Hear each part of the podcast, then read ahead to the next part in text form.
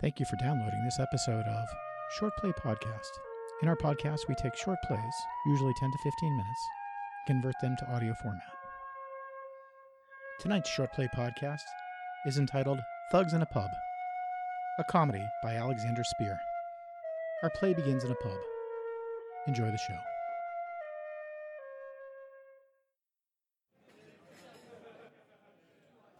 Now, I'm not a bad man, am I, Willard? No, sir. Don't call me sir. I work for my money. Now, to the business at hand. Look, Billy, I, I know I know I'm two payments late. Late. You're insulting an honest businessman, I know that. I, I could explain it if you'll just give me a chance. and this isn't the first time, is it? It's just I, I've had a few problems. You, you see, the wife has been sick, and, and my right knee doesn't want to work. Are you seeing a cascade of tears here? Nope, no, sir. And you won't in this lifetime. If I could just get another week, uh, I, I got a streak going at the tables. Let me analyze the situation. You took the money I extorted from other people, and you won't pay it back. Is this correct? My wife has been in bed, a- and my knee. Do I care about your wife? Or your sad knee? No, I, I don't think you do. You're gonna have me beaten again. And the thing is, I was only charging 20% a week in interest. I, I try to be fair, I'm not that cruel. I know that. But this time, we may be past the point of no return. My patience is flowing down the sewer like bad beer. I, I'm getting back on my feet. My, my wife will be back to work in a week or two. Willard, you're narrating your sad life to a man who has been known to kick puppies. Hey, uh, you sent for me, Billy? I got a situation here, Harry. This guy, the situation? It is. Didn't I beat this one a week or two ago? You did. Is he needing another slap? He may be needing a good one this time. Oh, I'm your man, Billy. I can do him real nice. Do you have burial insurance? I can't even pay to put the heat on. Oh, come on, Billy. Let's get this done. I've had no action this entire week. Let me go. I talked to Lydia. You did what? What did he say? I talked to Lydia. You talked to my wife. I cannot believe this. Oh, this is not good. If Lydia's in on this transaction, I've got to get as far out of town as I can get. She informed me, what with the wife all laid up in bed, that arrangements could be made. Arrangements? This is serious. Tell me precisely what she said. A man with the laid up wife would not have his throat cut until his wife could return to work. Is that her words? Her exact words. We can't cross your wife, Billy. It's not safe. I know that, you idiot. She blew in my front door, Billy, and I, I just painted it. She, she said I annoyed her. A lot of people annoy her. Well, and they usually end up in a large hospital. I know because I was one of them. You need to man it up, Harry. Then why are you shaking? I'm not. You're shaking like a leaf. Did did you annoy her? I forgot to take out the garbage this morning. What happened? She said maybe a body part belonging to me should go missing. I- I'm sure she didn't mean anything by it. Then why are you crying? May I add a word? Shut up, you twit. Men are talking.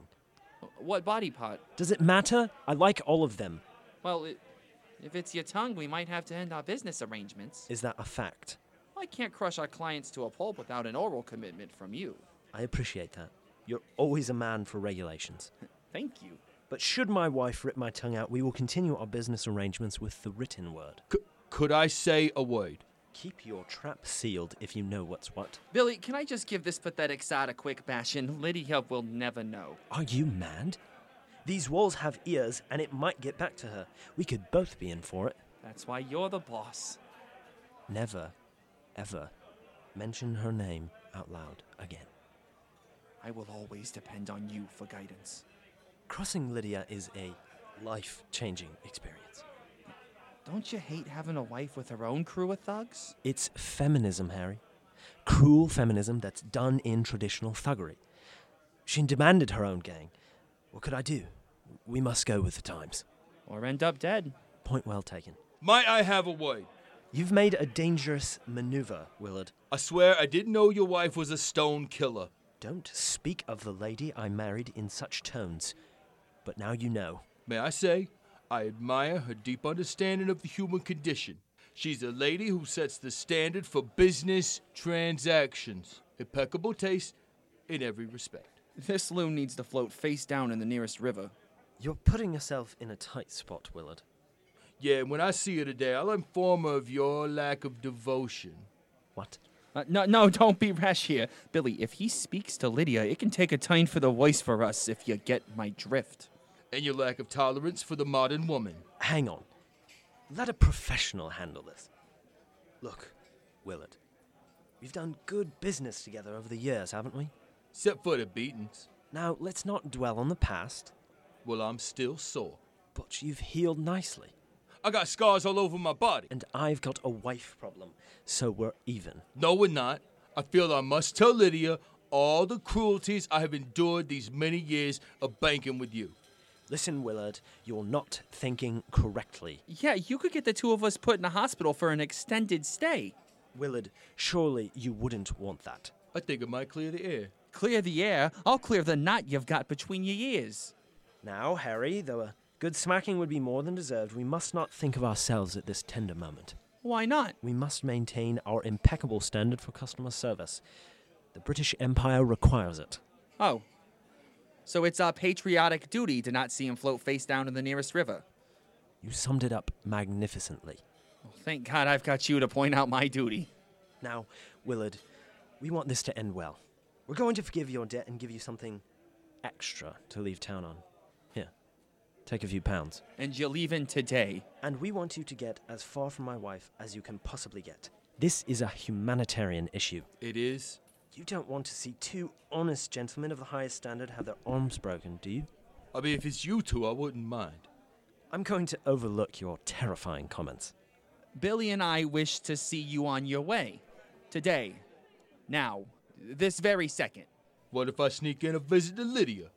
Our religion would require us to turn you into sausage. More money would guarantee a visit to Greece. Here's all I have in my pockets. Would that visit start today? It would. Your uh, wallets and jewelry would speed things up, though. Here, take my watch. All right, here, take it. Could you step it up, though? Why? My wife had a miracle cure and is waiting for me on Santorini. I got a plane to catch.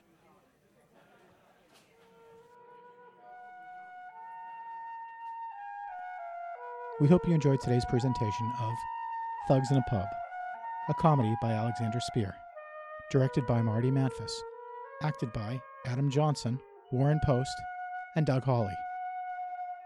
Supported by Le Chat Noir at Black Box Theater in Augusta, Georgia. Do you have a play that you think would be suitable for a short play podcast? Send it to shortplaypodcast at gmail.com. We'd like to thank Paige Blackcloud for the artwork for Short Play Podcast and we'd like to thank Brittany Nicole Westman for this beautiful flute music.